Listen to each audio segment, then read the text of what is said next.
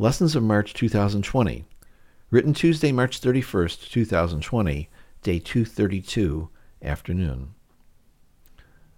These words cannot portray the depths of what you are about to read.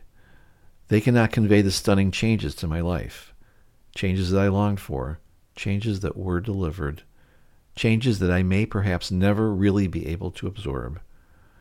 For the lessons contained in March 2020, for me, are beyond my comprehension.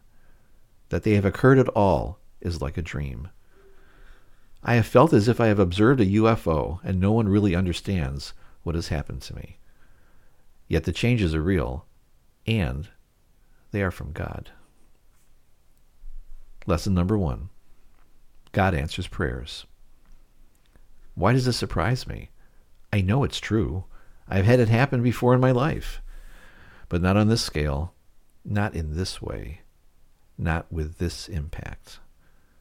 Yet it happened. God heard me. He sent an answer.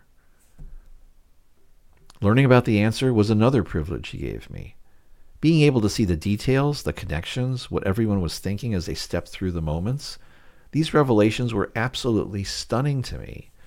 I have been and will continue to be humbled at the very experience of them. Lesson 2 God can change the worst situation into the best situation. God took the incomprehensible world of grief I was in the vacuum of a life I had to endure, while the world and everything I knew continued on in blissful ignorance as to what was really going on in my every moment in grief. He took that world and disabled it.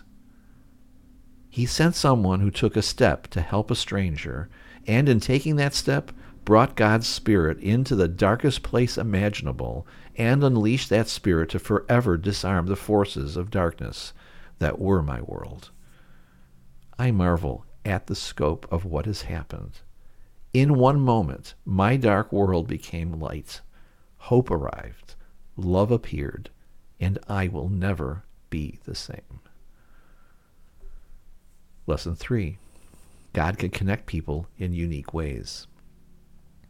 I marvel that I have been blessed with my prayer of conversation with someone who I seem to know as if I had a history with them. Open, caring, compassionate, along with wit and humor, that has a maturity that belies its elapsed time. Instant maturity, comfort and compassion that disarms the suffering of the past and replaces it with peace and calm. This is God's doing. Only He can adjust us in these ways. Why do I marvel? Because it is God's doing. There is no way for me to not marvel at that. Lesson 4 God's timing is always perfect. Underneath my past suffering, I always knew a time of change would be coming. In this situation, as in any trial, there are not physical things you can do to change the moments. Sure, there are physical things that people often use, but those things are mere masks that cover the true pain. The way I endured was not based on anything I ever did. I held on to the promises of God. I held on to Christ's finished work. I just held on in the midst of the tears, knowing that my salvation from grief would come. And it did. In his time. That time was March 2020. Lesson 5 God has a new life for me. Perhaps the most incomprehensible reality for me is that God has a new life for me to live. This is the most difficult lesson I have had to learn. I was happy with the life I had. I was dedicated to it and the one who was at the center of every conceivable part of what it represented. Any life without her, a non negotiable issue that I would refuse to address. But in March 2020, God, through his emissary, has opened my mind and ultimately my heart. And when that heart is able to function again, open to the possibility that I will somehow have a new life of my own. A life where I do something. For now, I have no idea who I am.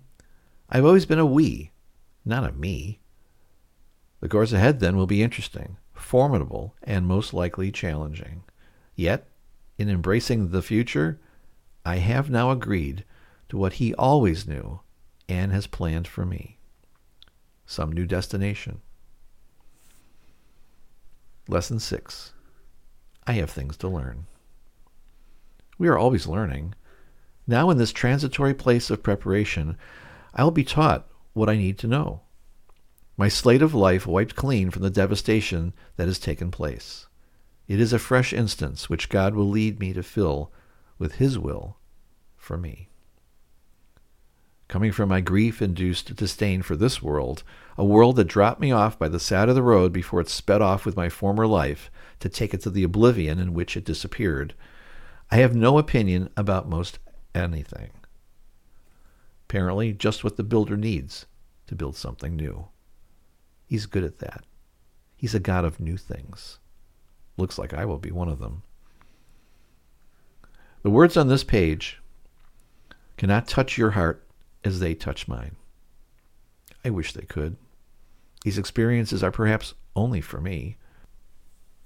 But one thing I do know I will not be shy about sharing them. They happened. I live them. I want others to know, to see God in their lives, to know they can depend upon Him just as I have. And as I head off to the future, always will.